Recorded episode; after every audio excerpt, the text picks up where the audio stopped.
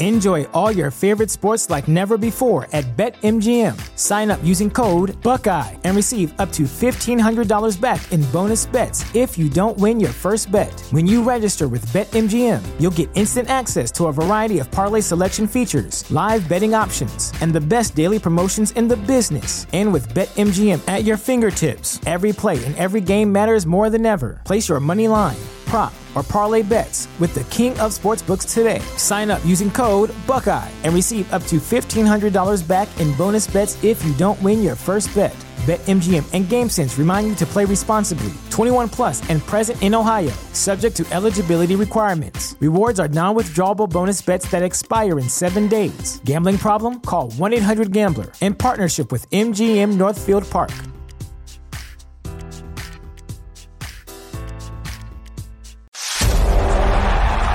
If the roar of the crowd gives you goosebumps, cashing a slip makes you grin, and above all, you love making your bookie cry, then you're in the right place. The number one spot for premier betting advice and wild opinions, shared with a fan base like no other. Welcome home. This is the Punch List M M A Podcast. Here are your hosts, Dale Lippin and Trey Van Buskirk.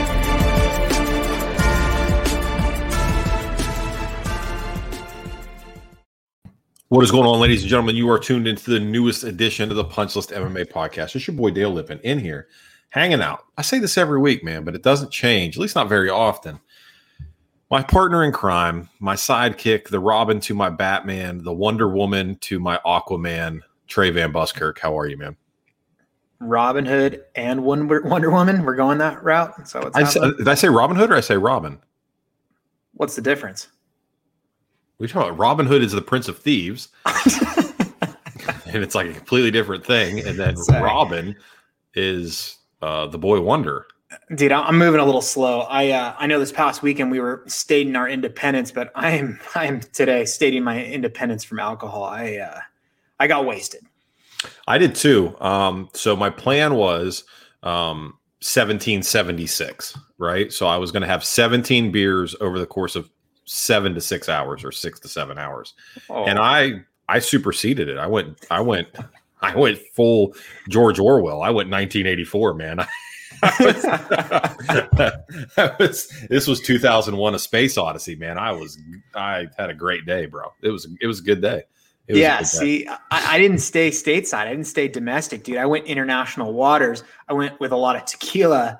Oh, crushed me. Okay. I just went beer, man. I went beer and a lot of it. So safe to say I'm feeling it now. Um, I, I essentially, you know, everything fit a little bit tighter today at work. Uh, the face is a little bit redder than it normally is. You know, um, the digestive system is a, is a mess. Um, took, took a good, uh, thirty minute long bathroom break on the company dime today because oh, yeah, your boy, dude. That first cup of coffee hit your boy and it was bad news bears, bro. Let me tell you, uh, there's nothing like pounding twenty beers and then drinking some coffee the next day. It is, it's a mess, bro. Dude, I hope you retained all that protein from some Stay Classy though. You know what? I tried, I tried the best I could. Um, I actually have some leftover ribs in front of me right here because uh, Tuesdays, as you know, in my house are an absolute whirlwind. So normally what we're doing is I'm sucking down dinner right before we go live, even though it's nine thirty at night because it's the only time I get to eat after I get all the kids laid down. So, yeah, it was interesting, man. It was an interesting, uh, interesting fourth of July, and we're trying to make the best of it right now. I currently have um, put my phone away so you don't get all the, the buzzing alerts here. I've got got quite a bit of money on this Phil Mickelson um Bryson DeChambeau match right now, so I'm I'm, I'm trying. I will give this this podcast my undivided attention, but my wallet is currently uh has the attention elsewhere. That sounds good. That sounds good. Well, for those that celebrated Fourth of July in style, I hope you truly did it in style, mm. Dale. Guys, the most American day, the most American company. Mm. If you're not aware, be aware. Allegiance clothing dot com. Guys, go check it out. I'm rocking one of their shirts right now. Epic fit. I did drink a lot. I ate too much, but the tapered fit makes your boy still look in shape. Oh, you're rocking it too. Yeah, bro. Come on. Well, you probably went on allegiance clothing dot com. You typed in that code punch and you got fifteen percent off site wide. Here's how off my game I am. I didn't even realize you were leading me into an ad read there, and I didn't even do an ad read. I literally just talked about what I ate. And talking the- about shitting on a company dime, dude. Yeah, I really did. So yeah, if you go to if you go to freaking Stay Classy Meats and use promo code Punch, you can save ten percent on the entire thing. Or no, Fist. Sorry, dude, I'm a mess right now. We're using Fist. We're saving ten percent. This is this is not a preview of things to come. I promise this. The rest of the, the show will run a will run like a well-oiled machine. You know what it is? It's like it's like we're, we're like one of those small-time plays, and we have an opportunity to go on Broadway right now. Yeah. And we know at our Broadway, U F C two sixty-four, one of the biggest cards maybe of the year, and yeah. we're already fumbling, dude. I don't think we're fumbling, but uh, we're off to a rocky start, you know. Forgot came out with our jersey on backwards, but we'll yeah. get it together. It's no, it's no big deal, man. No it's, big. No, it's no big deal whatsoever. Uh, Some housekeeping stuff this weekend. We will be doing a joint episode uh, with the Run It Back boys. We're doing a Hot Ones Challenge. We're going to try to get Dober locked on for that. And then we have two Punch List alum fighting on this card. And not only are they fighting on this card, but they are fighting each other. Oh. And, and you and I are on opposite ends of this. So spoiler alert, if you know who these people are, that will be the people's main event tonight. Absolutely. Absolutely. All right. Do you want to just, we've got a heavy card here. This thing is thicker than a Snicker. Do you want to get on it or what do you want to do? Let's do it. Let's All dive right, right in. We're going to dive right into it. All right. First fight on the main card. I, I don't know why this is on the pay-per-view portion, but I kind of do. Your boy, Sugar Sean O'Malley at thirteen and one, taking on Chris Moutinho. Moutinho's at nine and four. Uh, pretty much an unbettable fight here as far as I'm concerned, unless you really hate Sean O'Malley enough to go against him. Sean O'Malley would probably be the most utilized parlay piece of the evening, I would imagine. Minus nine hundred against Moutinho here at plus five fifty. Over under on rounds is at one and a half. What do you? How do you feel about this? This should be a fight that Sean O'Malley wins. Um, there was an infinite number of more suitable suitors suitable suitors that uh, rose to the occasion and tried to throw their hat in the ring. And it appears that Team O'Malley said, nah, let's give my boy another highlight. Question. When you have, when you got a minus nine hundred here, are the props, are you getting any fair prices on that? Sean O'Malley by K O. Obviously everyone's seeking that. Where can you get that right now? Oh, man, I'm honestly, I'm not sure, but that's the kind of, that's the kind of stuff you want to look for when it comes mm-hmm. to something like this, especially when a, on a fight where there appears to be a predetermined outcome, right? You either go against the grain or you cut with the grain on that, depending on how much you like or dislike the person or, or how, I don't know, how, I guess you'd say how how risky you want to be with your money. As, as it stands right now, the book that we do not speak of only has props out on the Poirier versus Conor fight. Usually other fight props show themselves sometime around the Thursday to Friday mark. So we can always circle back and update that. But I would be looking at O'Malley by knockout. Even then, you're going to get a more digestible number, but it's not going to be fun. You're still probably looking at the minus two hundred range, minus two fifty for O'Malley by K O. You know, it's never the worst thing to take a couple dollars and throw it on the gray horse, you know? You know, yeah. It might not be the favorite, but you never know. Sean O'Malley, as much as he's going to be switching stances, being as flashy as possible, make it the, you know, the Sugar Show at the end of the day. Um, he should get it done. Crazier things have happened. I will say, you go back and watch Chris's fights. The dude comes to fight. Um, yeah. He's super competitive. And if you want to, you know, conspiracy theory, if he comes in and looks super lackluster, maybe Sean O'Malley's team paid him off to get that little can looking pretty horrible. I don't yeah, know. I don't know. I mean, uh, boy, at this point, you know, if you're going to pay somebody to to throw a fight one way or the other, it's going to be it's it's going to be an opportunity to make more money than a plus five hundred. Um, if we're looking at, you know, if, if I'm looking at the most likely fixes in kind of fight, I'm looking for somebody that's fighting Kayla Harrison or something like that, something where you can get absolutely stupid money. Another great opportunity if you were to talk about throwing in, you know, or putting a fix in, the Clay Collard versus Anthony Pettis was a good opportunity for you because Clay Collard was a sizable underdog there. He was probably, I don't know if he was in the plus five fifty range, but there weren't a whole lot of people outside of uh, diehard Clay Collard stands that were giving him much of a chance in that fight. He went out and, and performed rather well against Anthony Pettis and got that W. I, I'm not touching Chris Moutinho here. I, ha- I have no desire to, to to play him, not even out of the spite that I sh- I have in my heart for Sean O'Malley's team. Sean O'Malley himself doesn't seem like that terrible of a guy, a little bit annoying, but personal attacks aside, he's a very talented fighter. He should beat a guy like Chris Moutinho. He should, um, and I expect him to. And I don't have a price point that I think that that's going to be um, that's going to be palatable for me, because I don't want him to come out and do the whole "I'm a cat playing with my food" thing. Right? I hate right. that. I hate right. that. This is it's a scary spot, regardless. Though it's still it's a stay busy fight. He wants those pay per view points. Yeah. And I think the biggest thing and the most intriguing thing is going to be the post fight speech where he talks about, you know, maybe dismissing the haters, why he didn't choose Ricky Simon. It wasn't the weight, you know, oh, were there other wrestlers that he didn't want to partake in? He took a can, he's getting a can, hopefully finishes it flashy and puts another can in his record.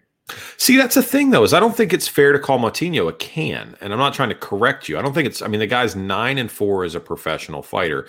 The problem is he's just not at the skill level, at least that we see, that we've seen as Sean O'Malley. To me personally, coming from the boxing world, a can is a guy with a near five hundred record that loses fights that he should win. Um, and Chris Moutinho has shown himself to be very competitive on a regional circuit against quality competition. Is it U F C caliber? No. Is this a fight that Sean O'Malley should easily win? Yes. But cans are the guys that Michael Venom Page beats, not the guys that Sean O'Malley has beaten thus far. Now, Moutinho could come out there and just look like a heated up bag of dog shit, and I'll eat my words. Um, but you know, the the biggest thing with with O'Malley is is I know with with some fighters it was they wanted more time, some fighters they wanted the weight, sometimes other fighters they wanted O'Malley to come up ten pounds or five yeah. pounds or catch weight. There was quite a few people that couldn't make their arrangement on such short notice, but there were some that wanted it as well. So right again. Team O'Malley saw fit. This guy stepped up. I hope he gets it done. He'll change his life forever if he can get a W. I hope I hope he changes his life forever. Um, it already has changed his life forever because now people know his name. And I guarantee you, even after this O'Malley fight, as long as it doesn't turn into a um, who's the kid that quit on his stool a year ago uh, yeah. against yeah. Austin Hubbard. Yeah, yeah, yeah. yeah. I, Max Roshkov? Yeah, Roshkov. That's right. Yeah. yeah. As long as this doesn't turn into a Roshkov situation, he'll get another fight in the U F C. They'll probably make it something a little bit more palatable for him, something he probably has a better chance if this one's not as competitive, something more akin to his skill level. And maybe he'll be able to stay on the roster for a little bit. It's already changing his life, but I hope the best for him moving forward. All right. Absolutely.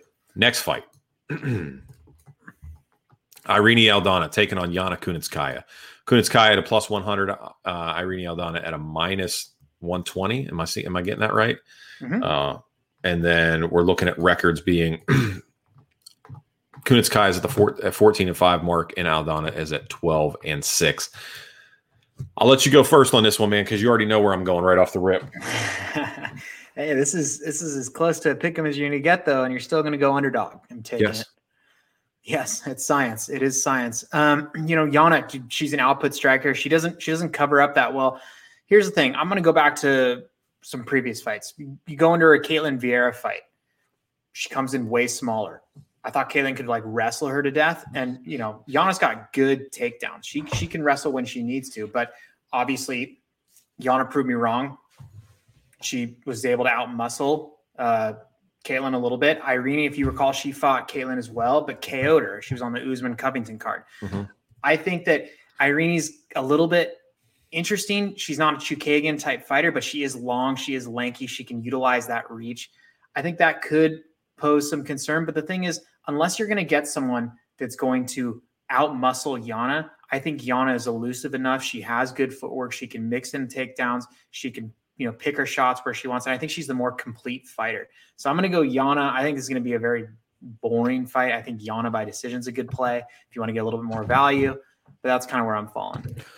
My big thing with Kunitskaya is that the skill level in women's M M A, and we've talked about this pretty extensively, the, sk- the skill level in women's M M A, there, when they talk about there being levels, there's definitely levels to when it comes to skills in women's M M A. And one of one of the hardest skill sets I think that other women have a hard time offsetting is the grinder, right? Mm-hmm. The chick that is physically imposing, that can that can force their will on you, that can hold you down, hold you against the cage, and maybe just outwork you, even if they're not doing a, do- a ton of damage, but just can work harder than you're working. And Kunitskaya, for all, um, you know, whatever, the pomp and circumstance, the little La Femme Nikita, Foxy, Yana Kunitskaya stuff, she is a grinder. She's not afraid to bleed. She's not afraid to be in a right. super ugly, boring fight. She does not care no. if you th- if you think she's boring at all. She will hold you against the cage. Mm-hmm. She'll drag you down. She'll pepper punch you to death until you make her work harder than that. And if you can't,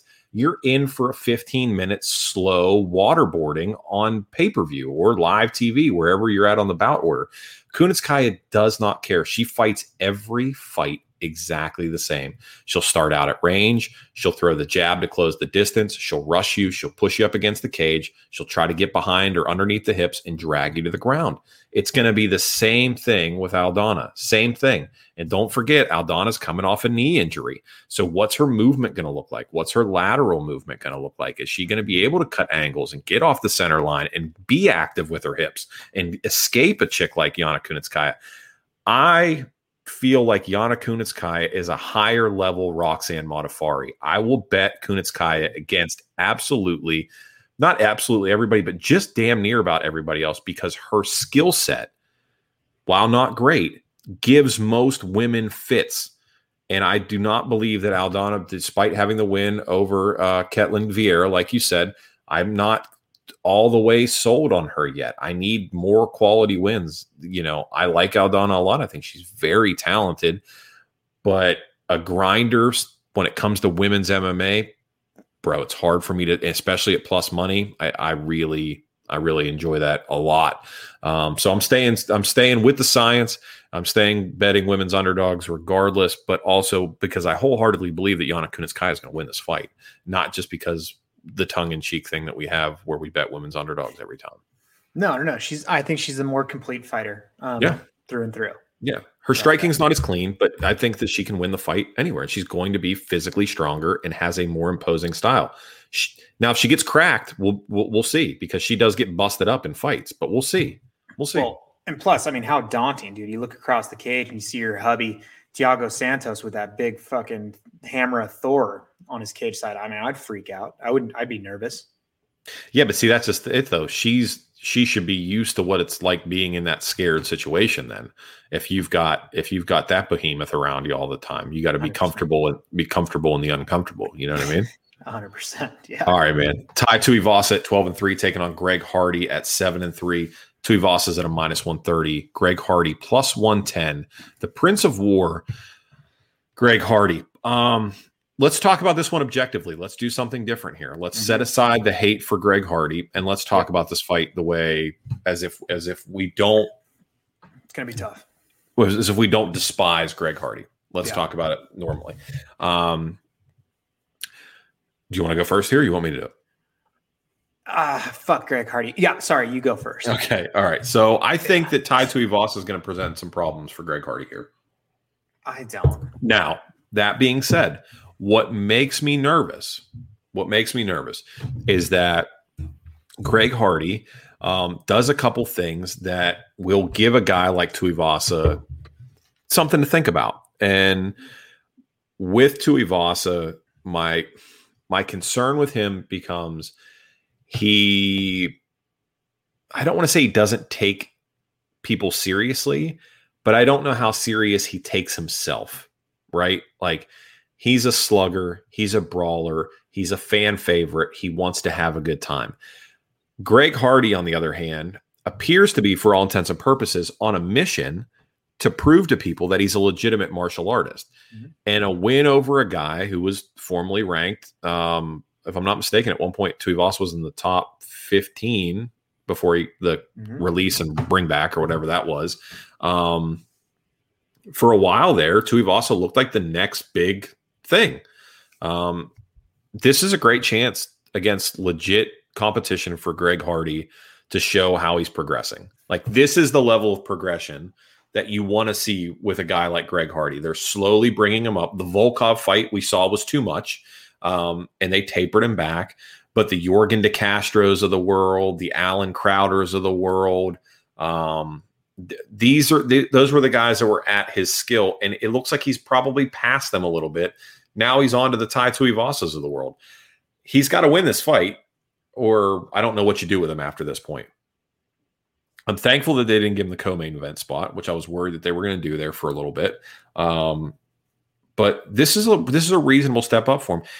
Tai Tuivasa doesn't take everybody very seriously, and he's willing to engage in firefights. Like, he's literally in there swinging with guys like Mark Hunt and Sal Palala, or Palele, however you want to say his last name. And he's used to getting cracked. He's used to being in dog fights. He's used to being hit with the big guys, and he wants to test the chin. He wants to ch- test the meathead. Greg Hardy's not going to wrestle him. He doesn't have the cardio for right. it. Right. So they're going to engage in a brawl. Yeah. If Greg Hardy doesn't knock him out, it's going to get real ugly real fast. So uh, I don't know. I don't know what, I don't really know confidently where to go here.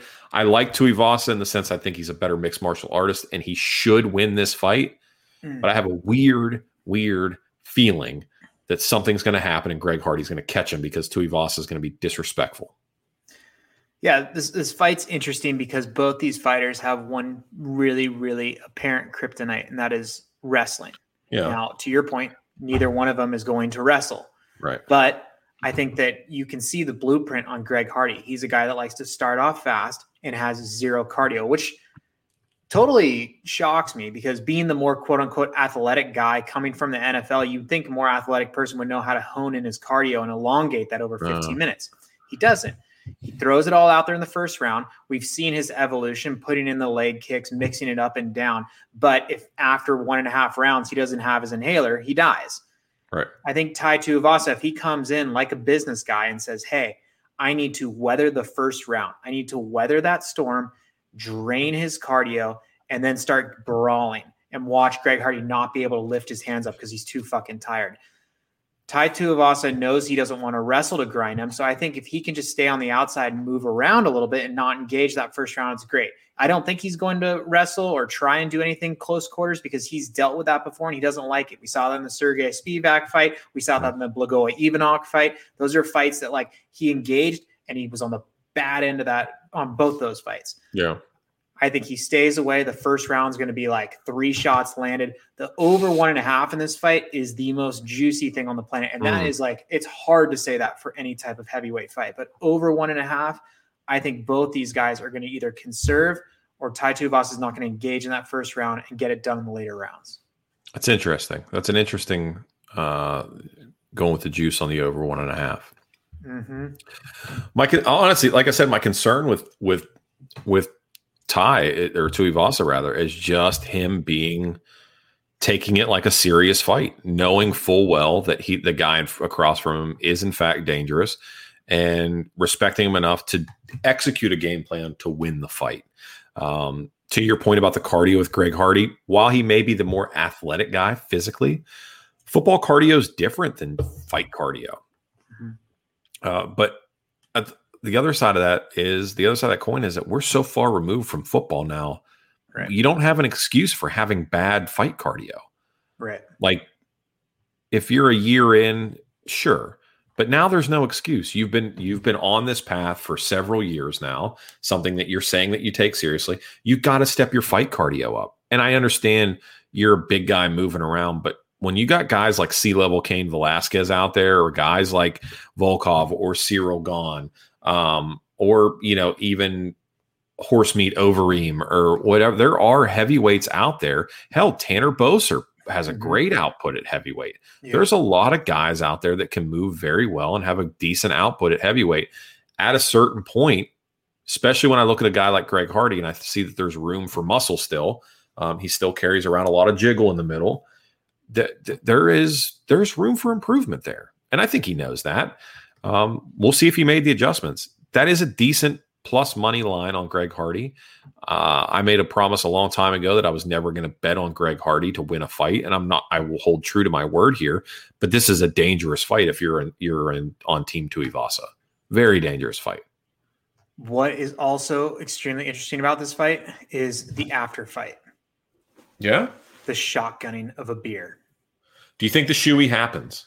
the Shuey absolutely happens okay. in a sold-out T-Mobile Arena. I'm just thinking this. I'm okay. thinking if Tai Tuivasa wins, yep. and anyone that's listening to this podcast mm. videos themselves mm. shotgunning, not shotgunning, doing a Shuey. Doing a Shuey, yep. Sends it to us. Yep, like last they time. Get, they get in the pirate wheel and yep. chance to wear beer, win beer money. Let's do it. Let's do one better. Okay, up it. Let, let's do one better. I love um, it. If Tai Tuivasa wins and you do a Shuey and send it to us, we will compile all the videos and we will post them and allow Punchless Nation to vote on who had the best one. And if you had the best one, we will send you a no longer in circulation Punchless t-shirt. Yes. And we'll buy you a six pack of beer. Oh, craft. Yeah, craft, whatever. You tell me whatever you want. Triple I P As. I don't give a hoot. Love it. Do Let's we do, it. do we have all sizes of shirts left?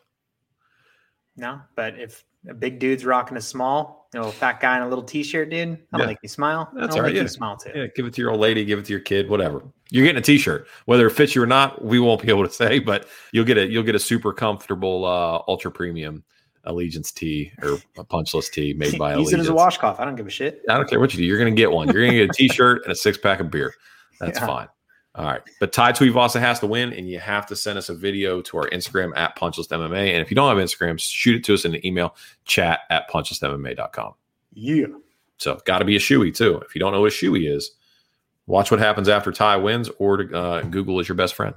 There so, you go. Yeah, and uh, it better be good. It better be good. We had a couple submissions last time, uh, and it, they were all good, man. Everybody that sent us a Shuey last time was great. Dude, how is how is that – That that lad from New Zealand that was doing it in the rain. He was out in the rain, rain did one. Yeah. yeah. And then and then how about this? Uh, what was it? He like said he didn't even like we were gonna send him a shirt. And it was like one hundred sixty bucks just to mail him the shirt. And he was like, nah, man, forget it. I just love you guys. And I was like, all right, bro, that works too, man. Sorry. Yeah. Huh. yeah, sorry, we're we're broke, dude. Sorry. It's just like, bro, this is a twenty dollars t-shirt. I'm gonna spend one hundred sixty dollars to send it to you. This is a one hundred eighty dollars hit, bro. And he was like, don't worry about it, man. That guy is sick. Yes. Oh man. All right. Co-main event of the evening. Gilbert Burns taking on Stephen Wonderboy Thompson. We're calling him Wonderboy, even though he's forty years old. And I was saying this, I've been saying this for years, long before Colby started on it. But yes, we're calling him Wonderboy, even though he's he's forty years old. He's sixteen and four as a professional uh, as a professional mixed martial artist, taking on Gilbert Burns at nineteen and four. Um, one seventy-five or one seventy pound tilt here, Trey. Not the one fifty-five where Gilbert Burns started. It looks like he's at one seventy to stay now. What do you what do you make of this? Does Wonderboy get it done? You know, I have my feelings about this. What do you think, buddy? Man, all all credit to Gilbert Burns for taking this fight, man. Nobody wants to fight Wonderboy for one reason, one reason only. He makes you he's so awkward and unorthodox, it makes you look like shit as a fighter. Now, I think that Gilbert Burns always has a plan when he comes in, and he executes it really well. He utilizes those feints, a little bit of that dirty boxing to set up that ground control, get some ground and pound and exercise the really good jiu-jitsu. Stephen Thompson, though, talk about a guy who's got the length, he's got the reach, he's got those that karate stance, he's you know got those switch kicks, question mark kicks. He never lets you get into a rhythm. And I think for Gilbert Burns, that's the problem, is he's not going to be able to improvise when the rhythm is thrown off. So I know he's forty years old. I know his chin has seen some seen some days. Gilbert Burns by K O. I know a lot of people have been talking about that, but I just think that Stephen Thompson is also a decision wizard, man. He's a guy that can make it long, make it boring. He's fine doing that. He's not going to come out, out of the gate firing. He's going to play to a pace, but throw the pace off of who he's who he's up against. I like Thompson. I like him by decision. Another fight that I don't think is going to be that entertaining. Hence why Stephen Thompson's never going to get a main. you know, main event slot unless he gets a title shot, which, you know, he could call for after this. But two oh five Madison Square Garden versus Tyron Woodley, hands down one of the most boring fights of all time. Dude, that's what you're getting with Stephen Thompson in every single fight. I don't necessarily know that he's the most boring. I mean, you're really painting him out like like he's Bob I Ross love him. on he's melatonin. Boring, I, I think he's very I think he's very exciting to fight. I or watch fight. I think his fights against Tyron Woodley were god awful, but I think that's more to more to both of those gentlemen wanting the other guy to do the work for them more than anything else. You're talking about Stephen Thompson, who has who beat Robert Whitaker. Um, Stephen Thompson, who's only lost four fights since two thousand twelve. I mean, he's lost four fights in his entire U F C tenure since starting back in two thousand twelve. Um, multiple time world, what is it, karate and point kickboxing champion. I mean, the dude is next level. To your point, though, the chin has looked a little, little rocky at times. Um, both Tyron Woodley fights, he got rocked. Uh, the Darren Till fight was kind of hit and miss. And I thought maybe he, like, Darren Till maybe got a little bit of a gift there. And then Anthony Pettis, you know, what are you going to do with that, man? Um, what are you going to do? What, what, what are you going to do with that Pettis knockout? I mean, it is what it is, right? It, it, was it an anomaly? Maybe. Maybe. My concern is, uh, is at some point in time, your body reminds you that you're forty. Yeah. Your body reminds you that this is a young man's game. Combat is a young man's game. Um, and Stephen Wonderboy Thompson's getting a little bit older. I wholeheartedly believe that Stephen Thompson should win this fight. There is a weird little scratch in the back of my head, though, that says Gilbert Burns is going to knock him out. Right. And I'm I'm scared for that. Because honestly, like I said, what, last week or the week before, I don't see a scenario that exists in the world where Stephen Wonderboy Thompson gets another title shot, because Usman is going to fight Covington, and then the winner of that is going to fight Leon Edwards, and that whole saga will not be wrapped up until this time next year. So what do you do with Wonderboy again? Even if he beats Gilbert Burns, and let's say that he does, what do you do with them? If you, you you can't have him fight Leon Edwards. Leon Edwards won't fight him. We've already established that. He won't fight Wonderboy. Like, that's not going to happen. He's not going to jeopardize that. Colby's not going to do it. Usman's not going to do it. What do you what do you have him do? You have him. You, you just you keep feeding him killers and hope that he loses. And I think that's what they're doing here. You think that got putting the conspiracy hat on right here? You think? I'm not putting the conspiracy hat on, but I think that a draw and a arguably one of the more boring five-round decisions you've ever seen in your life, and on a card as of the magnitude of two oh five, you you seriously depleted your stock with the boss. You def, you you de, you depreciated your stock big time with that. He is a fan favorite. There's no doubt about it. I think the guy's got a million subs on YouTube and a bunch of other stuff. There's no doubt that people like Stephen Wonderboy Thompson, and if he was the champ, he might move a needle. But at this point, people aren't lining up at the ticket booth to bet and see and buy tickets to see what Stephen Wonderboy Thompson fight. He just, he doesn't have that it. He has the talent, but he doesn't have the factor, the it factor. He just doesn't have it. Um, and he doesn't have it at forty, right? He may have, he, he may have had it with, with the Dan Stidgen knockout, and then he lost to Matt Brown, and then he went off, he just started rattling off crazy freaking win after win after win. But then you put out the Tyron Woodley performances, and it's like, nah, bro, I can't with this. I can't. The point karate shit only works for so long. People are only so excited about it for so long. Ask Lyoto Machida, man. They just, nah, I'm done with this now. It's cool for a little bit. Somebody figured it out. All right, on to the next. So, so what are you doing? I don't know, man. Gilbert Burns takedowns. You know, what's he average? Like two, two, two per fight, three per fight. I, I you know. Wonderboy st- stopped like what, like some stupid number, like seventeen of his last twenty takedown attempts. People were going at him or something like that. I mean, he's, yeah, he's got he's got insane takedown. Yeah, that's he's he's going to be way rangier, way taller. Yeah. Dude, this is a former one fifty-fiver. Right. I don't think he's going to be able to close the distance. I and hope, dude, I mean, don't. But don't forget the former one, the last one fifty-fiver that Wonderboy fought knocked him out. That's true. That's true. Little fast guys, little bumblebees. Meow, you know. Yeah. Hit you with some weird shit. And Gilbert's going to touch him once. We know that. Um, he, he's he's going to touch him once. We we we absolutely know that. So how does Wonderboy respond? Th- well, this one's this one is, I'd say maybe even dog or pass, bro. I don't know. I don't know. This one has me. This is my most on the fence that I that I am for this this one. I. I Part of me just says take take take Stephen Wonderboy Thompson. He's lost four times since two thousand twelve. He's the safest. He's safe money, and he beat he just beat up Gilbert Burns' best friend and Vicente Luque. Don't forget, he just beat up essentially just beat Burns by fighting Vicente Luque. If I if I saw Thompson, I would just walk up to him and I'd be like, "Wonder boy, what is the secret of your power?" Yeah, that's what I would ask him, and then he just question mark kick me into fucking oblivion. I saw. I told you, Wonder Boy was at the Ram F C event. Oh yeah, and just a, a steady line of chicks walking up to him all night, just all night. Yeah, didn't have, such didn't a have to move out of guy. He's like, "Hey, I can't talk to you. I got to talk to your yeah. dad for permission first." Yeah, just I, I, I, I, you say that, but I bet you, I bet you, Wonder Boy. There's a reason why he's forty and single. Wonder Boy, probably there's no need for him to be. He's probably just backstroking like Scrooge McDuck, just. No doubt about it. But he, I mean, look, he walked by me and, you know, I'm not one hundred seventy pounds, but he didn't look very big. And this was weeks ago. So he wasn't like in full blown camp, but he doesn't look like the biggest guy I've ever seen. Um, so it's interesting because in the embedded, he looks, he looks a little chunky right now. I know he's not. He, he looked a little thick, didn't he? He looked a little yeah. thick. On, you notice that when he's a little tight, he looked a little, a little he looked like, going. You know, you know what he looked like? Huh. He looked like he was forty years old. Yeah. Yeah, that's what he looked oh, like. Shit. Yeah. Oh man. All right.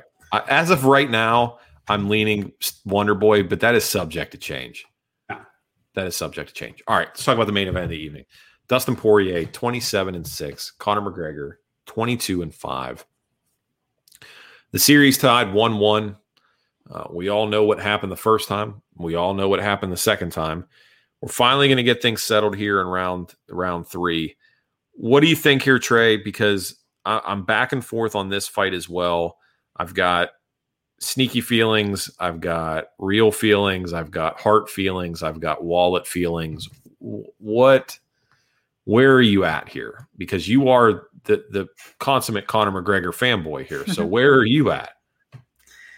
You know, these, you can't get analytical about this. I think, hmm. uh, You can't because you, you know what each guy possesses and you know where the vulnerabilities lie. You know um, where the insecurities are. And I say the insecurities because Conor McGregor, you know, tweeting on, on Twitter, stating the first one to shoot for a takedown's a dusty bitch. Um, he doesn't want that to happen. If I was Mike Brown, Dustin Poirier's coach, I'd say, dude, we are going to Khabib this shit. We are going to shoot right off the rip and we are going to grind him. We're going to try and get his back flat on the mat in the center of the octagon, not allow him to butt scoot all the way back to the cage to get back up. We are going to drown him. But here's the thing. Conor is always better in the run back. Mm. He's like the guy that goes to school and takes a test and he's like, ah, fuck, I don't need to study and gets an F. And then he's like, all right, fine. Let me go back. Let me actually put in the work and then I'll get the B to get the degree. You know what I mean? Conor McGregor is at plus money right now. If you don't think that is tearing Conor apart, the biggest egomaniac on the planet, it is. Um, the one thing, and I'll give you some insider insight here, is I have a friend who uh, works in Costa Mesa, an auto shop, and he's had a secret octagon set up in Costa Mesa. Okay. And my friend, insider tip, has been saying that he has not been working out that hard. He's been hanging out, doing his training session, then barbecuing in the back alley with the boys.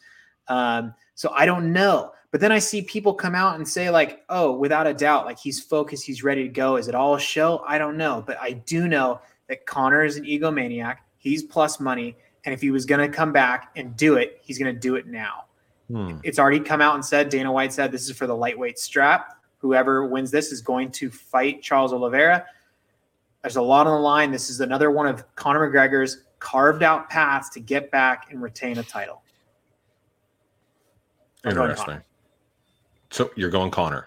I'm going Conor because I think that all those little mind games he's played with Dustin, as much as Dustin says it's the yesteryear of him uh, dealing with mean Conor and mentally just going, you know, berserk, those are going to eat at him. They're going to eat at him when he's at weigh-ins, the draw that he brings in front of a large crowd.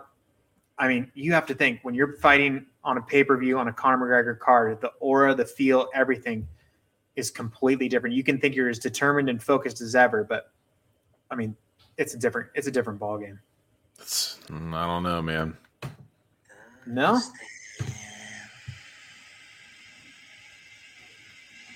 P-head. Yep. I'm coming for you, P-head. Yep. Silly hillbilly.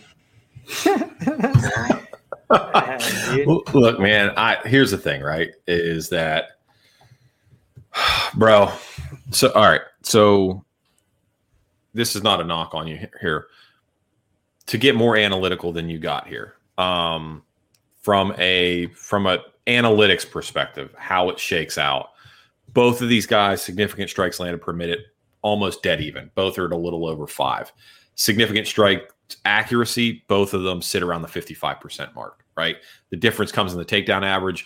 Uh, Poirier, on average, about two takedowns, a little less than two takedowns per fight. And then takedown accuracy, which is we- here's the weirdest thing, is that Conor uh, actually has a higher takedown accuracy than Dustin Poirier. Hmm. That being said, submission averages are higher for Poirier, obviously. My concern with both of these gentlemen is, is that I don't know the motivation level of either one. We talked about before in the in the second fight that Conor's rolling up in a yacht.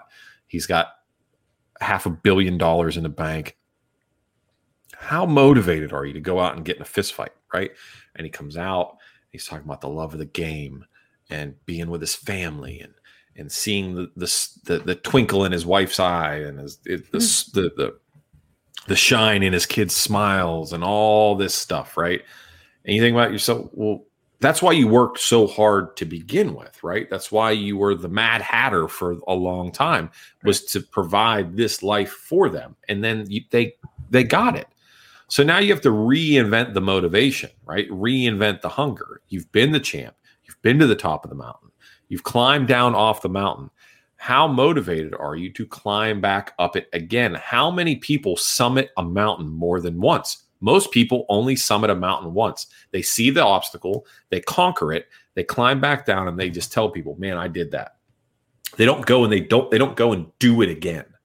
That's that's that's what sets great fighters or great athletes apart from all-time greats, because all-time greats look at that mountain and go, I want to climb it better this time. I want to climb it faster. I want to climb it with some sort of challenge. Great athletes do it once, and then they go, that was cool, man. That was cool. I'll do that. Yeah, I was like that. I like that. So we have Conor, and he he he did that, and he accomplished everything he wanted to do. Everything, except I think one time he said he wanted to win belts in three different weight classes. So if that's maybe a motivation, he hasn't done that. But outside of that, he's accomplished everything that he want, he's wanted to accomplish. And he's made all the money, all the accolades, all the fame, all the fortune, everything that's come with it. Everything that guy has ever said he wanted to do, he has done. And that in- becomes incredibly hard to go out and get in a fist fight and find that grit, find that dog, find that bite that you need to get it done. And we saw that in the second one. Um, now what concerns me is now Poirier is talking like Dust or like Conor prior to the second fight. He's talking about, oh, you know, I'm a prize fighter. I'm in it for money. I'm in it for the, like, you know, I, I want to set my kids up. I want to do this. I want to do that. You know, I'm fighting for something bigger, the Good Fight Foundation. I'm, I'm set, you know, we're, we're doing all these things. It's for the community. It's so on and so forth. When you get too philosophical and get in your own bullshit too much, you get knocked out. Yeah. yeah. Like, I know that the first fight, Dustin fought poorly because he was so angry. And in the second fight, he fought better, and I think he fought better, one, because he was more mature, but also because Conor was sleeping on a yacht. So I think there's an there's there's a interesting, you know, north-south dynamic of magnetism right there, where they, they want to be close to each other, but they can't. I think that there's some of that, but also you now have Dustin that's made more money than he's ever made in his life, right? Got a nice house, kids getting a little bit older, wife's, you know, they got their own stuff going on. Is, is Poirier doing road work? Is he doing a ton of road work? Is he getting it in? Like, is he getting it in the way he needs to to get redemption? Because he already got redemption, right? So he was fighting for redemption the second time. He was fighting for the paycheck. He was fighting for legacy. Well, you beat Conor now. You have it. You have it. And then you don't fight for the belt. You forego the belt to get a bigger payday. So you've already said the belt's not important to me. I want the money. I want the money. So I question the motivation of either man, even though both of them seem to be motivated by money. How hard is the work being done? What's the level of the work being done? That's what concerns me, because if if Conor comes out and he loses this fight, he's done forever. For he's sure. done forever. And you have to wonder, is Conor okay with being done forever? Because if he comes out and he gets snuffed by Dustin again, he's done. It's done. Yeah. You, you can sell a card because it's Conor McGregor card, but you can't sell him as being a world beater maelstrom of violence like he was before. You can't, because he just got big brother twice in a row by Dustin Poirier.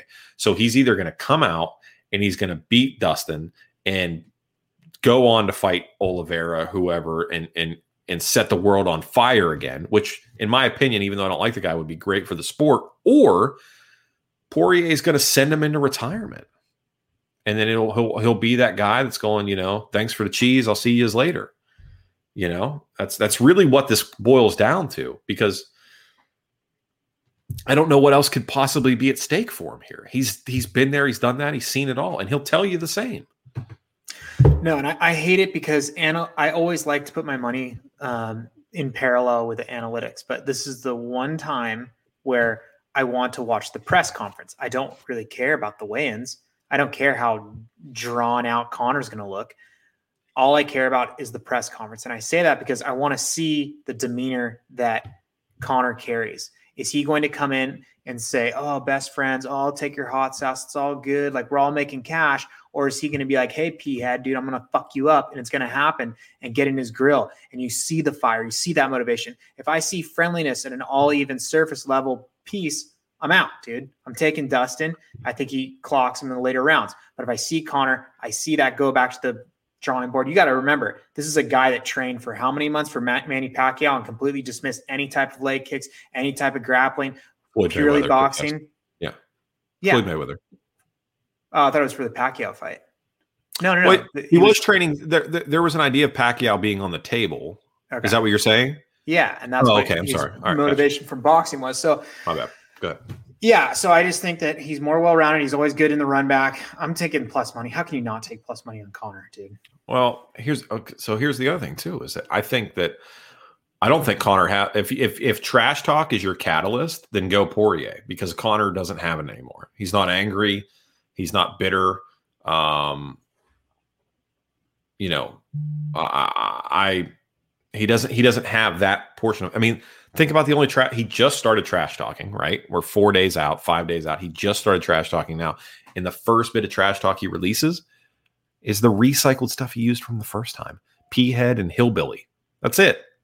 That's it. Yeah. This is a guy that made his millions being a wordsmith, being a poet on the microphone. And your first instinct is to go back to the thing that you used the first time, which you could say is some sort of subtle genius. You're trying to hearken back to some sort of nostalgic in the head type thing. But I really think that those, I thought, I thought P-head and hillbilly were lame the first time. They're even worse the second time around. It just no, feels dude, he's, he's had some, he's had some good ones recently. I'm, I'm a biz, I'm a businessman. I am the businessman. Yeah, but that was, that was years ago. Oh, I thought that was new. I think, I think he's just recycling again. I, I, I just, I if trash talk is your catalyst here, go Poirier, because uh, he's not angry enough. He doesn't. Again, the fire. It's fire.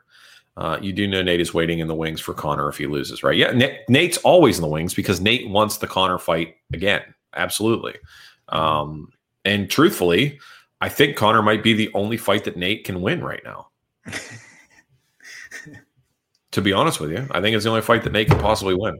And even then, I, I, he would be a massive underdog unless Dustin goes out there and sleeps Conor right away. Um, there's quite a few props. Uh, alternative lines for over-unders are juicy. Uh, it's at one and a half right now. Two and a half looks good. Three and a half looks good. Um, recording knockdowns, recording like w- will they, will they bleed, um, touch gloves. All of those are available right now. There's quite a few different ones. Um, one that you might be interested in, will fighters touch gloves? Uh, is at a plus three hundred for no. So with with the current um, – you know, Mister Rogers style attitude of the second one, they've got it at a minus seven hundred that it's going to be a yes, and up coming back at a plus three hundred that it's no. If Conor continues to ramp up the trash talk, that might be something to look at. That might be a good opportunity for some plus money here. Uh, I would look at alternative lines. Two and a half seems good for me. Um, you know, three and a half's out there. Three and a half showed up in the, the, the chat as well. Three and a half, super safe, but you're not going to get a super big return on it. Two and a half's good because it puts you midway through the third round, and I don't think we'll get past that. No. I, I don't. I don't think it. I don't think this becomes a war. I don't think this is a war of attrition. Um, big things that concern me if you're Dustin Poirier is that even in the second fight, he was getting hit a lot. I was one of the few people that maintained a position of adamancy that in the first fight, I thought Conor hit the back of Dustin's head several times. The first first shot that stunned him and had him fall down was behind the ear, and then the two subsequent blows after that were behind the head. Um, in the second fight, Dustin still got hit yet again. Uh, and said it so himself, one or two more. If they had landed a little bit cl- more flush or a little bit harder, he would have been in real trouble. Something to consider if you if you're on the Conor camp. Uh, if you're Team Conor, Poirier um, is a much better mixed martial artist than Conor McGregor. He's probably yeah, he, shots in. uh, he, he is. He's a better mixed martial artist. I mean, he's got better jiu-jitsu. He's got better wrestling. Um, I would say that the boxing's probably on par, but again, this isn't boxing. This is M M A. And if you are more interested in the boxing of somebody than M M A like style striking, there's this great sport called boxing that I suggest that you watch. um, as far as the hands go, I think Conor's a more creative fighter. Dustin's the more technical fighter. Um, if that's really kind of the meat and potatoes of it. So, so gun to your head, money line. Gun, gun to my head, money line. Uh, based on what we've seen, Poirier, uh, but sneaky, weird feeling Conor McGregor knocks him out in the first round. I'll go Conor. I, I hate, I listen, it made me super upset if he did, but I, I'm betting wise, I like Poirier. I like under two and a half alternative line more than anything else. And I, I think I'll probably just play that alternative line under two and a half and just hope for a finish because I, I can't. The heart and the head are too set, too divided on this one. All right, that sounds All right. good. All right, Mary. Hey, All right. I, so, I, I'm probably in the minority here, but I am more excited about the prelims than I am the main card, dude. Well, here, here's something real quick. You want to talk about props? Poirier by K O is at plus one seventy. McGregor by K O is at plus one fifteen. You play both guys by knockout and just hope that there's no submission or it goes to decision. That's smart. I like plus that. Money on both sides. Just roll it. Yeah. Just yeah, roll yeah. it. Play both sides. Um, or, un- again, under two and a half alternative line. Okay. All right. Let's run through these prelims real quick. We're coming up on an hour here, and we don't want to run too low, too over. All right. Uh, Yozong Hu taking on Alon um, Amadovsky. Amad- Amadovsky. Amadovsky. Uh, Amadovsky at eight and two. Hu at three and two. one twenty coming on Hu.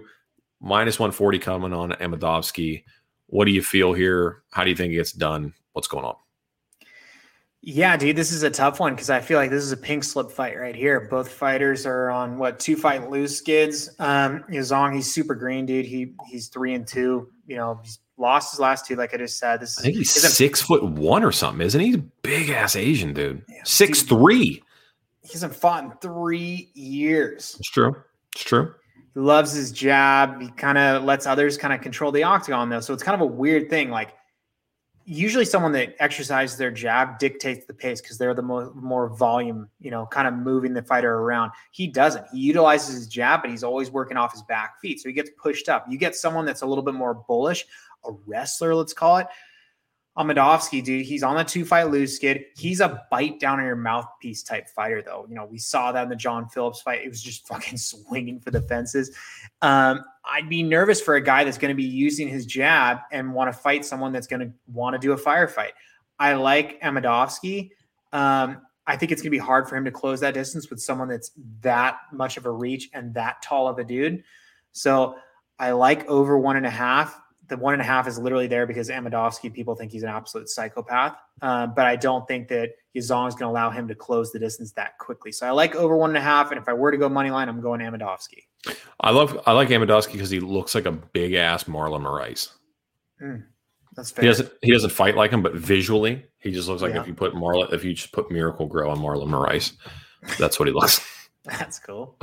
Just saying. That's, um, that's I, listen, man, I don't have a dog in this fight at all, man. I, I really, uh, neither one of these guys are showing up on my bet slip. Uh, both of Fair. them are on two fight losing streaks. the, it, this is a filler. You know, a guy that's yeah. a guy that has a record of three and two. I don't care if you're two hundred five pounds or not. You should not be fighting in the world's most premier organization. I just won't. No. I, I I won't give you any of my any of my attention. No, no, no, no, no, no. All right, Zhalgas Zhumagulov taking on J- Jerome Rivera. Jerome Rivera at ten and five. My boy Zhalgas Zhumagulov is at thirteen and five. You know me. I love me my Zhalgas. Uh, pretty big favorite here, though, if I'm being honest, at a minus three ten. I love them. I don't know if I minus three ten love them, though. Uh, J- Jerome Rivera plus two sixty. I, I stand by my statement. I've said it every time we've had Jer- Jerome Rivera show up on our ticket. I do not believe that Jerome Rivera is a U F C-level talent, man. I, I, I will stand firm and die on that hill. I don't think he's here. He's a young guy. He can get there, but he is not there yet. Zhumagulov should win this fight, and I'll be using him as a parlay piece. But I'm not looking at a straight money line, looking at two and three fight parlays with uh, Zhumagulov as an anchor. A lot of people are are throwing cash the over two and a half and Zhumagulov by decision. Um, I think this is a spot you can get Zhumagulov by K O, dude. I really do. I think Jerome Rivera is a fragile human being. He is fragile, dude. His chin is super suspect. Yes, he's going to have a six-inch reach advantage, but he's a guy that doesn't even really know how to utilize that six-inch reach advantage. Usually, he's a jiu-jitsu guy at a certain level. He wants to utilize that jab to create some space to shoot in, try and get a single or double, get it down. He doesn't do that. He kind of just jabs out and then just re- receives a you know a punch on the back end. So I think Zhumagulov, who mixes up really well, who's got good cardio, will mix in legs, work it upstairs. I think he could K O. I think under two and a half here is a great play. I think the line is appropriately set at minus three ten because I just don't think it's going to be that competitive. Gotcha. All right. Brad Tavares taking on Omari Akhmedov. Weird spot for these guys, to be honest with you, on the early prelims. I would have liked to have seen them a little bit higher up on the card, but this is a pretty thick card, so I guess it makes sense. Maybe above Jessica I, Jennifer Maya, which we're going to get to, or maybe in the Trevin Giles, Dricus du Plessis spot, but it doesn't really matter at this point. Omari Akhmedov at twenty-one and five. Brad Tavares at eighteen and seven. Tavares at a minus one sixty-five. Omari Akhmedov at a plus one forty here. eighteen and seven on Tavares. Um, he looked fantastic his last fight out, man. He looked almost reinvented. We lost a bunch of money on that fight, to be honest with you. Uh, I was all. Uh, all aboard the freaking Antonio Carlos Junior train. I thought Carlos, old shoe face, would go out there and get it done. And he looked like absolute dog shit. And sure. that, that fight happened to have happened to have happened on the uh, Poirier McGregor two card. Ooh. So here we are, Conor and Poirier run it back, and Brad Tavares is on this card again. And I'm going to look for him to get another W, minus one sixty-five. You know me, I love my Kaukasus Mountain Warriors. I love my Russian wrestlers, but uh, Omari Akhmedov is going to have a hard time on Saturday night. Yeah, I mean, you said it earlier with the Yana Kunitskaya fight. You said Yana is a type of chick who will make the fight super boring and does not give a shit. Omari Akhmedov is the exact same person. Oh, for sure, one hundred percent. He will grind you into oblivion, a guy that's got a forty-nine percent takedown accuracy, and he's a leech, dude. He will Khabib-style just smother you and lay there and hold position. He'll get boos from the crowd. He does not give a shit. The problem is, and where a lot of people think Brad Tavares is going to get the upper hand here, is with styles like that, you drain the cardio tank very quickly. Yeah. Brad Tavares is a guy that has got a lot of volume. He's a decision king. He can pepper you like crazy, wear out that cardio, and he's got pretty decent takedown defense. So I think if he can negate the takedown, pepper him on the feet, and take him apart on the feet like he should, he should get the decision here. I think that, you know, the safest play is obviously over or decision. You're getting over two and a half. I think at a minus two hundred, so it's not the most juicy line, but put those two together, Brad by decision, you, you get some value out of that for sure. Yeah, I like Tavares for sure in that spot. All right, Jennifer Maya taking on Jessica I. Jessica I at a plus one fifty-five. Jennifer Maya at a minus one eighty. Oh, man. Women's underdogs, babe. It's science. Jessica I. I know you love Jennifer Maya. Um, Jessica I is a poor man's Ketlen Chukagian. Just jab, pepper, yell, scream. Don't do much. Think you're doing everything. Uh, Jennifer Maya, better on the better, probably better hands. Definitely better on the ground. Jennifer Maya by sub, maybe. Yeah. Jessica I by decision. Jessica I plus one fifty-five. I mean, I'm again staying true to my word. I will take Jessica I because she is a plus one fifty-five women's underdog. and science. But uh, stylistically, Jennifer Maya should win this fight. My only concern if you're Jennifer Maya is output, cardio, and if you can't execute your game plan, what does plan B look like? Dude, I mean, you're in my head right now. It's either I by decision or Maya by sub. Um, mm-hmm.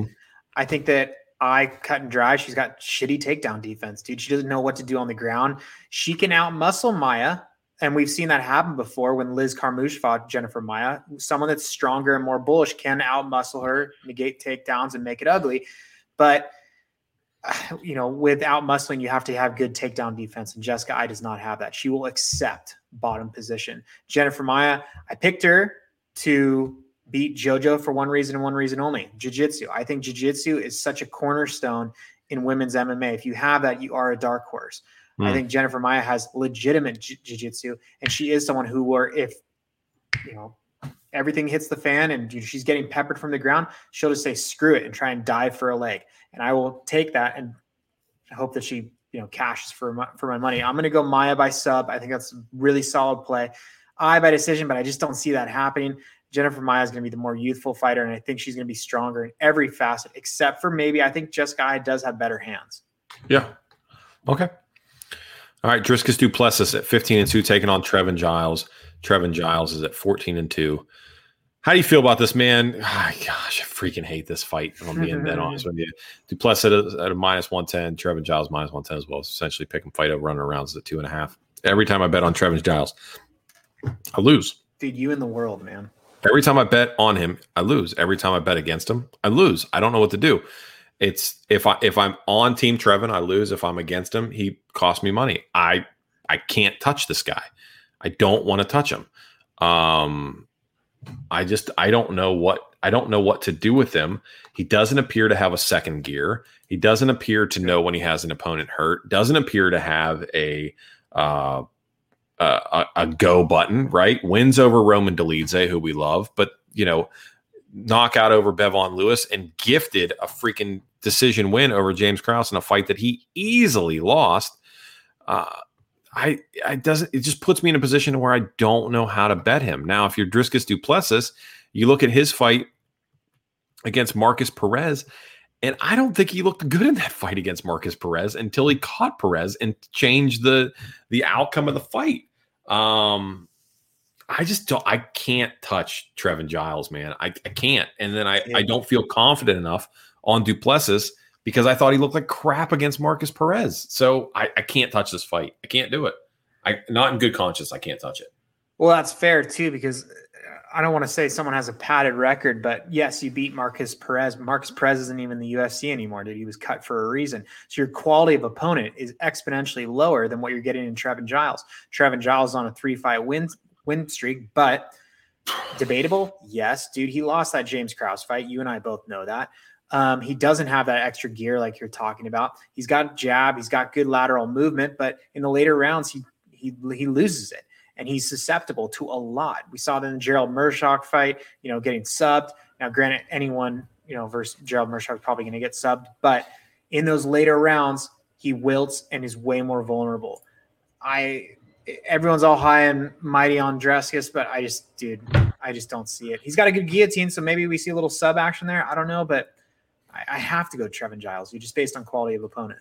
I can't. I just can't take him, man. I just I can't. So. I will I will forego that just so your bet lives on. All right. That sounds fair. Probably the fight I'm the most excited about, if I'm being dead honest with you. Ryan Hall, eight and one. Ilia Topuria, ten and oh. Freaking love this fight, man. Ryan Hall plus fight. Yeah, it's the best fight. This is this is premium matchmaking right here. Yeah. Ryan Hall plus one ninety-five, Ilia Topuria at minus two thirty. I wish that this fight was at Pick'em odds just to make it that more juicy. Uh, over under on rounds at two and a half. I'm on Topuria here. I'm on Topuria. Um, just for a myriad of reasons. Obviously, the the the level of jiu-jitsu that Ryan Hall possesses in his body is one thing, right? And there there are levels to jiu-jitsu black belts, and Ryan Hall is of the highest pedigree possible. Ilia Topuria possesses a decent black belt, like level jiu-jitsu. He he is very, very competent in that regard.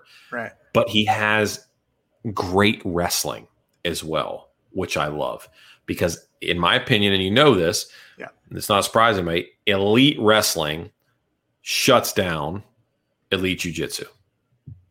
It just does. I know sure. you're a jiu-jitsu guy. You don't want me to say that out loud, but elite wrestling will shut down elite jiu-jitsu if you cannot be effective in your attacks. As long as they're dry, first four minutes of this fight, Ilia Topuria is in real trouble.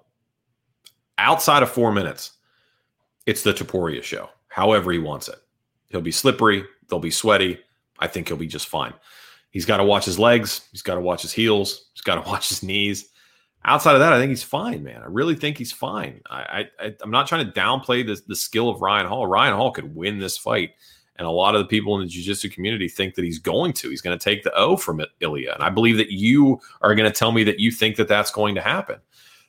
But the hands are better on the Topuria side. The wrestling's better on the Topuria side. The cardio's better on the Topuria side. The only thing that's not better is the jiu-jitsu. And can Ryan Hall execute the one thing that he needs to win the fight? Can he do it? Because if he can't, there is no plan B. There is no plan C.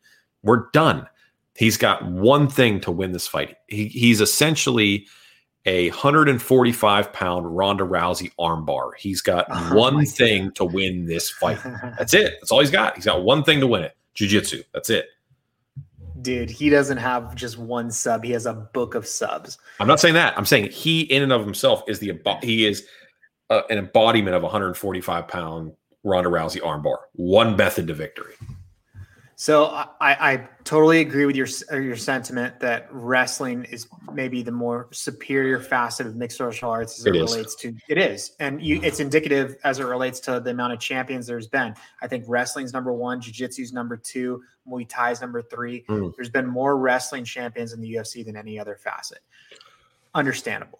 Here's the thing, though. Ryan Hall is also like Rain Man smart, dude. Sure. He is not going to engage. He is like the – we just talked about Om- Omari Akhmedov, you know, getting booed for holding top position. Ryan Hall, knowing that he's going to get pieced up in the boxing realm, will literally sit down and invite to guard. Sure. He We've will seen not it. do anything else. He doesn't. He flops on his back and sits. He will get booed from the crowd. T-Mobile Arena will be absolutely irate.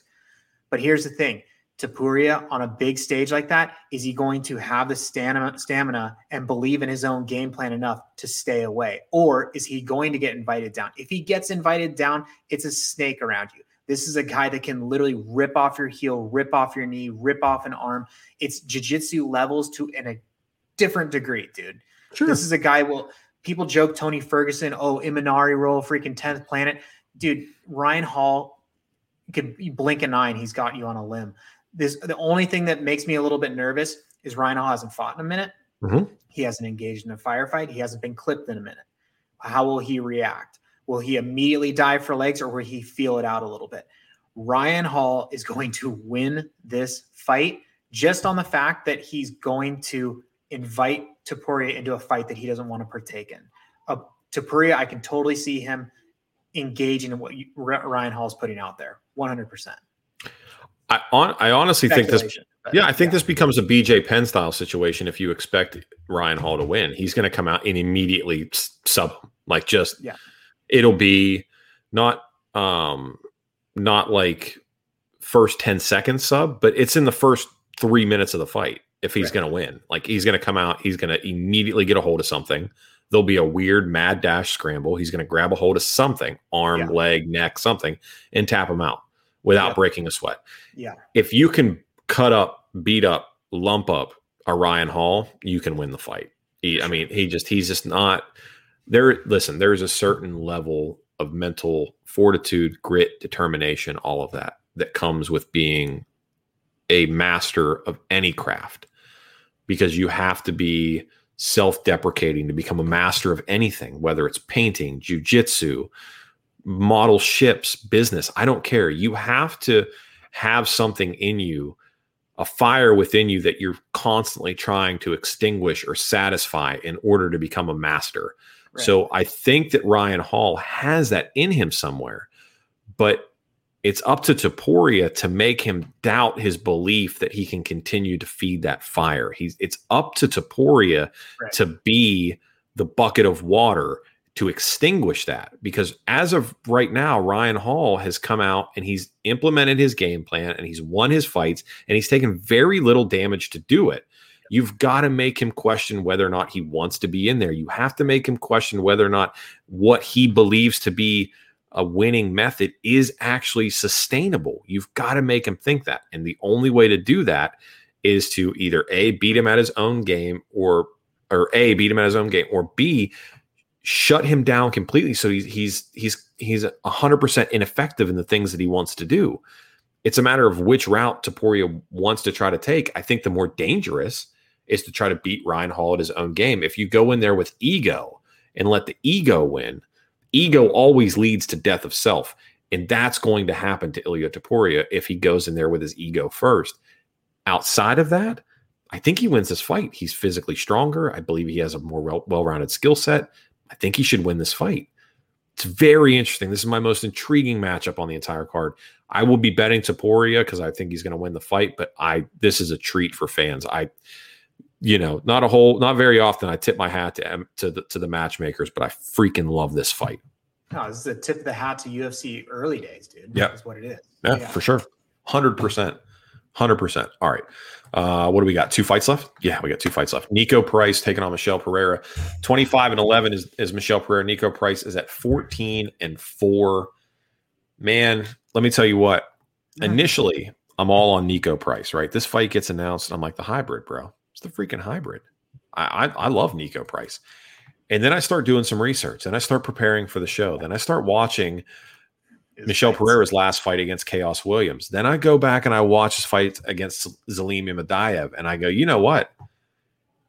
If Michelle Pereira comes out and he's calm, cool, collected, composed, and a little bit creative, yep, in a full-size octagon, yep, he's going to jack up Nico Price. He's going to jack him up. Yeah. Now, Nico Price needs to make it a dogfight. But what do you yeah. think is going to happen here? Well, I think how many dogfights can Nico Price have, dude? Right, right. I a mean, dog can only fight so many times. You're absolutely yeah. that's a great. That's a great point, dude. He's. I mean, go back to when you look at the ones that he actually won: the Randy Brown, the Tim Means, even the James Vick. He was getting fucked up in each one of those fights. He was getting fucked up by James Vick. Dude, James Vick got hands. He's this Texas Gold Gloves champion, bro. What are you talking about? Yeah, dude. All right, I'll let you live and die that James Vick's your favorite fighter for sure. James Vick got hands, bro.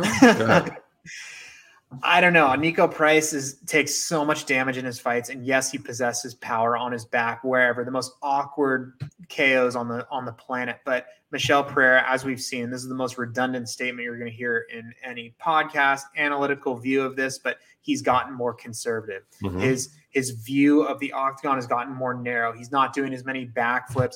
He's been much more conservative. He's picking his shots. He's utilizing a fight I Q. Nico Price just runs there and just freaking throws and maybe gets lucky every so often. Michelle Pereira, if he sticks to a game plan, should win this fight. That's it. That's it. Over, one, I think over one and a half. I don't see Michelle Pereira putting Nico Price out. I think the dude's tough as shit. Yeah. Over one and a half. Pereira, I like that.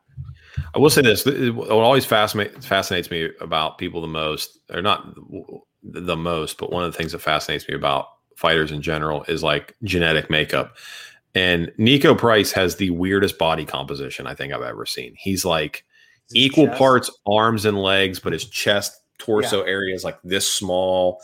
And he's got a big head. And he's just, he's, he's cartoonish looking almost, as if like you were going to like draw a muscle guy like when you're twelve, you know, like you're making your own comics.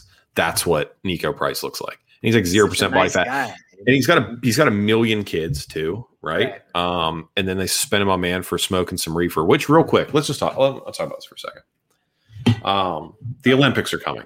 Here we go. She just got pulled from the relay. The Olympics are coming.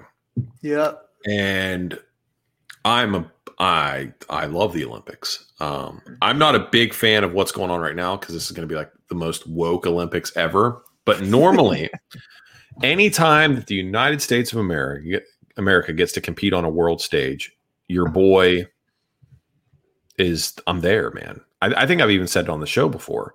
Yeah. Um, the last Olympics, like the commercials, like dude, I'm, oh, yeah.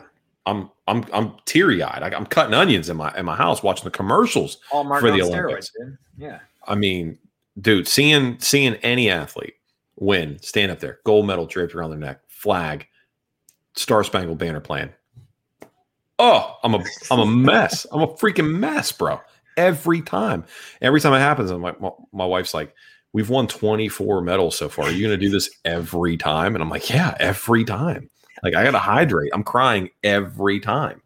Um, you know, I, I just, I, anyway, all that to say this, I'm excited for the Olympics. That being said, one of the places where we excel is we've got some fast ass women, and they took Sha'Carri Richardson off for smoking reefer. Can we please, at some point in time, preferably now, get past this? Like, can we not get past the fact, like, the, like the, the, cannabis as a whole is not a performance-enhancing drug. It's not a performance-enhancing drug. It doesn't do anything to help your performance at all. And here's the most asinine thing ever. You're talking about a runner who smokes. That's just, it's oxymoronic. Nobody cares about that. I, I just don't understand. And then you're going to tell her no. Now, it's not a race thing. Everybody's trying to make it a race thing. It's not a race thing. It's a idiotic rule thing, because don't forget, people are, oh, Michael Phelps. If Michael Phelps was black, this, that. It's not a race thing. Michael Phelps was smoking pot off, not like not two weeks prior or a week prior to the trial. Yeah, it's off campus. He's not. It's a week. It wasn't a week prior to the to the uh, to the trials. And they talk about, oh, Ryan Lochte, you know, said he was robbed, and then he actually wasn't robbed. Ryan Lochte should have been banned. I guess if you want to ban somebody for being a dumbass, sure, ban him for that. I don't care what you do with that. But to make to compare apples to apples here, the Michael Phelps situation and the Sha'Carri Richardson situation are completely different. If you want to be upset about something, be upset about the fact that there's going to be a dude competing in the women's powerlifting from New Zealand. Shout out to New Zealand. I love you guys. We're number one there. We were number one there. We probably won't be after this. But you guys got a dude competing with the women. That's a problem. That's a problem. That's a problem. And that's why we are officially sponsored by Game Up Nutrition. Uh, Nate Diaz's weed brand. Utilize the code PUNCH and get yourself. Nah, I'm just joking.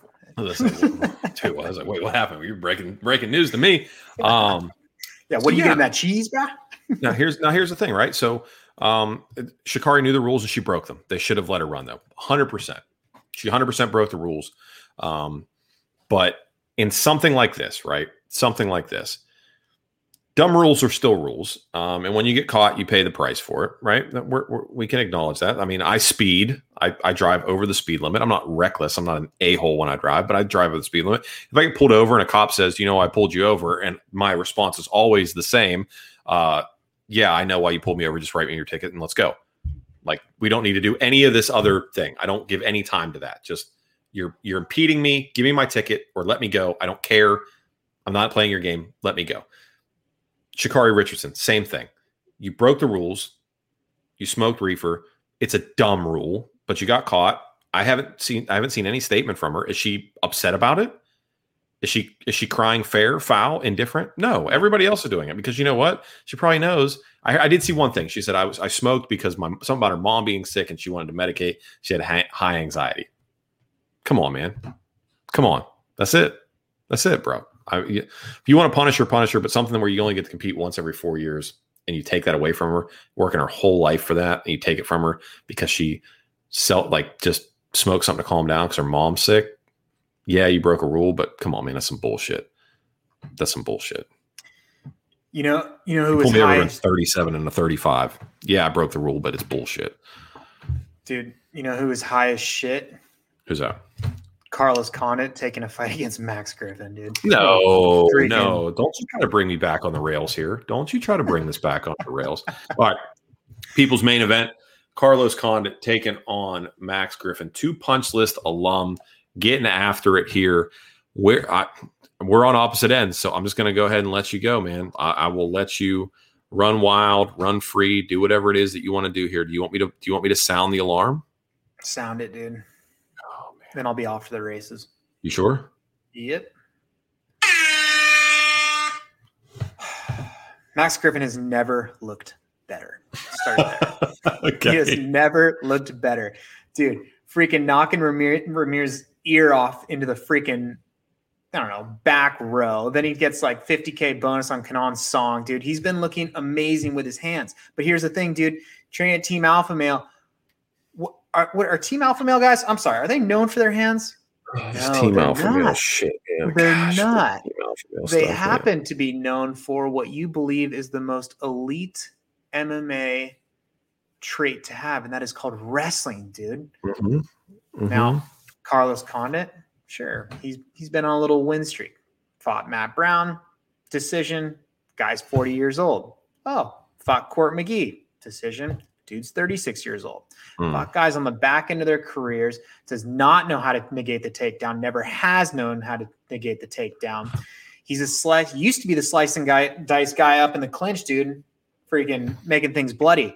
Not like that anymore. He's a point fighter now, moves around the cage. And you have someone who possesses more power in their hands, who's going to mix it up, who's going to have better cardio. And it's just way more well-rounded. Carlos Condit looked good when he fought guys five years ago. He has not fought anyone that is truly of relevance right now. Max Griffin has been fighting the prospects. He has been mixing it up, and he has been showing the elevation in his game in every facet. Dude, minus one eighty-five is not deep enough. Watch this thing get more into the minus two hundreds as fight gets closer. This is hard for me because I like Max and I don't want to be disrespectful because there's a great chance he's going to hear what I have to say. I said that, dude, Carlos could turn this on too. Sorry, Carlos. Still love you. I, so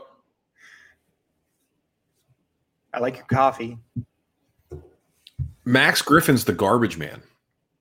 He oh. is a he's a blue collar worker that takes out the trash. The guys that the U F C isn't sure what to do with, the guys that the, that, that the U F C isn't sure whether they're going to cut or keep, and they want to go ahead and test them or see them or get them the hell out of there, they feed them to Max Griffin. Not true. That is one hundred percent true, and Max beats them, and he sends them on their way exactly as he should do. He is he is a rightful, dutiful soldier that does exactly what the U F C brass wants him to do. He filters the wheat from the chaff and separates them adequately and lets them pe- lets people see an accurate metric of their skill set. That's what Max Griffin does. I'm sorry, all skill sets being equal, I think that Carlos Condit is a more skilled mixed martial artist. And when I look at fights and I look at the way styles make fights, this, I feel I can feel Max getting mad here. Um, yeah. yeah, rightly so. I feel like I feel like Carlos should be able to get this done. The only way that Max gets it done is if he comes out there and executes, as you call it, a Team Alpha Male style wrestle heavy approach, which I don't think he will do. I don't think he's going to do that. I think he's going to want to show what he's been working on in the gym, and he's going to want to throw hands with Carlos Condit, which would be a freaking mistake. And we've seen Max get rocked before. Max is hittable. He's not he's not Muhammad Ali. He's not out there like Tyson Fury moving his head around. He's not floating like a butterfly. When he hits you, it stings like a bee, but he doesn't float like a butterfly. At times, he's shown himself to be rather hittable. I think that Carlos Condit can hit him. Carlos Condit's stiff too. You lit. I mean, I'm not. I'm, I'm not saying that. You know, Carlos Condit's out there being water. I don't think he's. I don't think he's Bruce Lee. But dude, I really feel. I don't know, man. I feel like Carlos gets this done. I know. I just. This, you're gonna have to. You're gonna have to mend this relationship with Max. But I feel like Carlos gets this done, man. Dude, I, the whole taking out the trash thing, dude. That's what he is. That's a good thing. I mean, I meant it as a compliment. No, I understand. I understand your analogy or whatever it was. Yeah. But, dude, he's been on the wrong end. We've said this numerous times. We said it when he was on the show. Dude, he's been on the wrong end of split decisions, whether the Thiago Alves, the fight, the Alex Oliveira fight. He's been on the wrong end of quality competition losses, dude. Carlos Condit in his past two fights prior to that was the lengthiest layoff of all time, has not shown himself to fight quality competition, dude. Max Griffin has fought prospects, call him trash, whatever. And then prior to that, he was cutting his teeth and losing controversial split decisions to absolute killers. Like, I mean, come on, dude. I I don't know, man. I don't know. I don't know. I mean, again, it seems like they use him as the metric, right? Um, uh, whatever, Brahimaj, right? Gone. Um, Mike Perry's still around. Eric Montano, gone. But the guys that have beat him, Colby Covington, Izzy Dos Santos, Curtis Millender, um, but Millender's gone. He went P F L. Alves beat him, but he's gone. Uh, he went bare knuckle, but Morono and Alex Oliveira are all still around. So it's like they use Max as the as the garbage man, right? Like, if we don't want you here anymore, we're going to let you go. And if we think that you're we think that you're talented, we're going to put you up against a guy like Max because he's very good at telling us where you're at.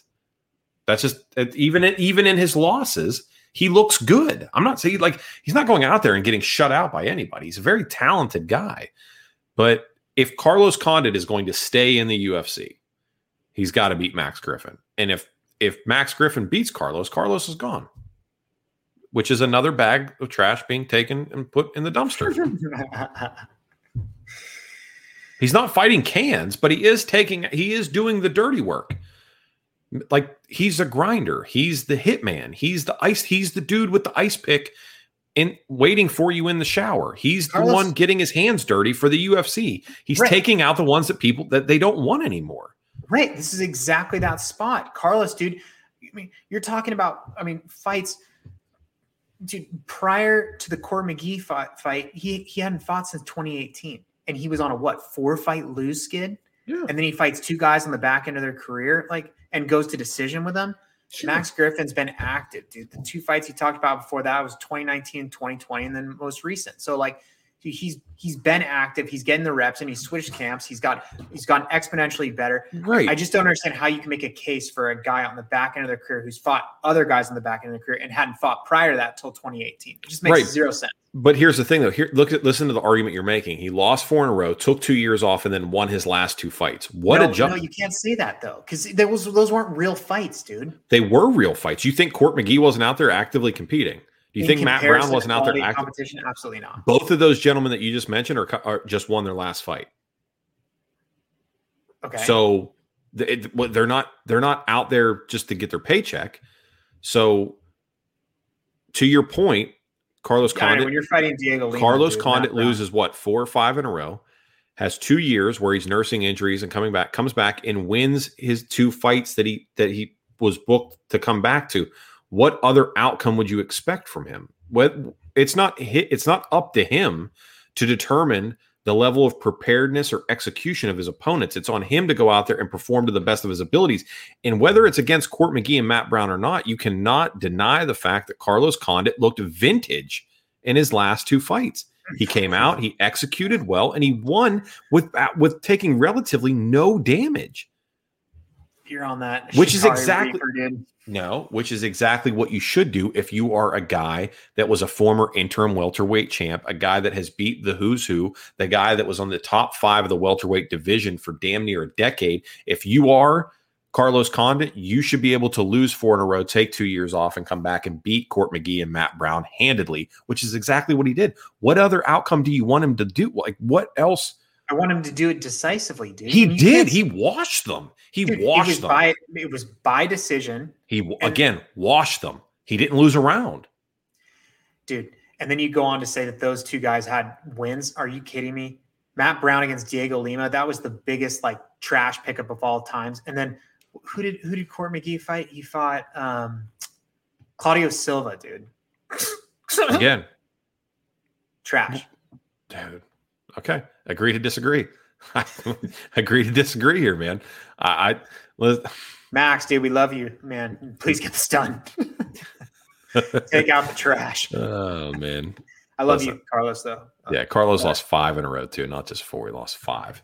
All right. I, I listen. I, I like both these guys a lot. Um, I think we have a better we have a better relationship with Max than we do Carlos. But I, I, you know, I have nothing but love and respect for Max. He knows that. We yeah. tell him all the time. So, uh, but objectively speaking, from a betting perspective, I like Carlos at plus one sixty, dude. That's that's a wonderful spot. It's freaking wonderful.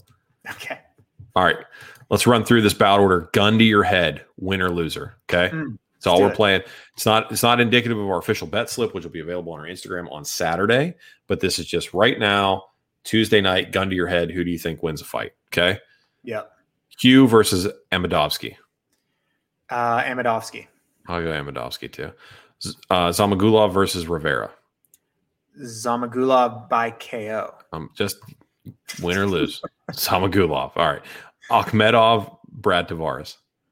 Akhmedov. I'm on Tavares. You're on Akhmedov. You're interesting. All right. Jennifer Jennifer Maya, Jessica I. Maya by sub. Mm, Jessica I by decision. Trevin Giles versus Dricus du Plessis. I'm taking Trevin Giles. I don't want to take Trevin Giles. Yeah, I'll get Tr- Giles, but I hate it. Topuria versus Hall. Hall by sub. Topuria. All right. Pereira versus Price. Uh, Pereira. I'll go Pereira as well. Carlos Condit, Max Griffin. Max Griffin. Carlos Condit. Moutinho versus O'Malley. O'Malley. I'm on O'Malley as well. Kunitskaya, Aldana. Yana Kunitskaya. I'm on Kunitskaya as well. Greg Hardy, Tai Tuivasa. I hate the man, but I'm taking Greg Hardy. I'll go Tuivasa. Again, I just made a blood pact. All right. Stephen yeah. Thompson, Gilbert Burns. Wonder Boy. One Wonder Boy, but that's subject to change big time. Dustin Poirier versus Conor McGregor. Oh, I will be having some proper twelve and watching him ride off into the sunset that is Charles Oliveira and a new shiny belt. McGregor. McGregor. Hmm. The lights go, are going to be too bright, dude. I'll go, I'll, I'll go. Oh, gosh. Every fiber of my being says take Connor, but I can't. Poirier. Oh, it's disgusting. I, it's subject to change. Under two and a half is actually my my, my real play, but again, gun to, gun to the head, money line. Um, so, yeah. Anyway, his Condit out wrestling and gas Brown wasn't vintage Condit. Uh, it's not Carlos's fault that Brown was gassed, so that, that point is irrelevant. Because Carlos is not responsible for the cardio of, of his opponents. Yes, that does. That's irrelevant. That's a. I, I love you, but that's an irrelevant point because Car- erroneous on all counts. Erroneous because Carlos is not responsible for the cardio of Brown. So I don't care that he out wrestled him. He should. He should out wrestle a gassed Brown. If he didn't, then I would say that yeah, you you have a problem here. So again, I you can't tell me anything here. So anyway. All right. If you don't already do so, follow us on all social media channels at Punch List M M A. Go to Punch List M M A uh, and use, or yeah, don't just follow us at Punch List M M A everywhere. I'm getting everything mixed up here. Uh, we're there everywhere: Instagram, Twitter, email, whatever. If you want to support the show, the best way to support the show is by supporting our show sponsors. You can go to Stay Classy Meats, use promo code FIST and save ten percent, or you can go to Allegiance Clothing and uh, use promo code PUNCH and save fifteen percent site wide. Trey.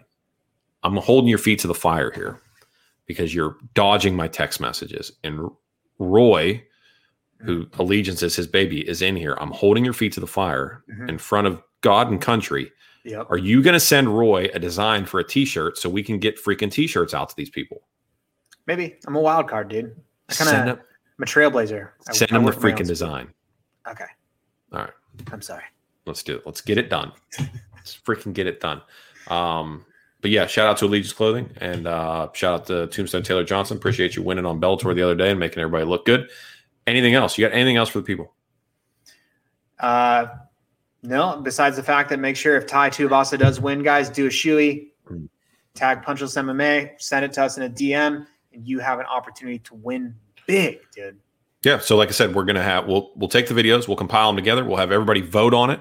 The person that receives the most votes, we will send you a limited edition Punchless t-shirt that is no longer in circulation, and we'll buy you a sixer beer, whatever you want. And I'm not talking about no cheap Modelo like Trey stocks his beer fridge with. I'm talking about some triple I P A, whatever, craft beer, sour, whatever kind of shit you guys are into. Um, you can have whatever you want, man. It's on us. So uh, just if if Tai Tuivasa wins, do a shoey, send it to us, email, Twitter, Instagram, doesn't matter. Let us know. Um, also, I guess we're on Facebook too, which I keep forgetting. We're on Facebook. I, I don't know.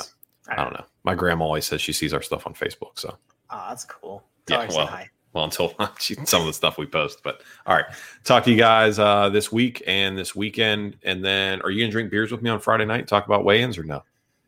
I'm a I'm a peacock, dude. Let me fly, and I say bye bye, and I will drink with you on Friday. Excellent. All right, we'll see you then. All right, guys, be good to each other. We'll see you.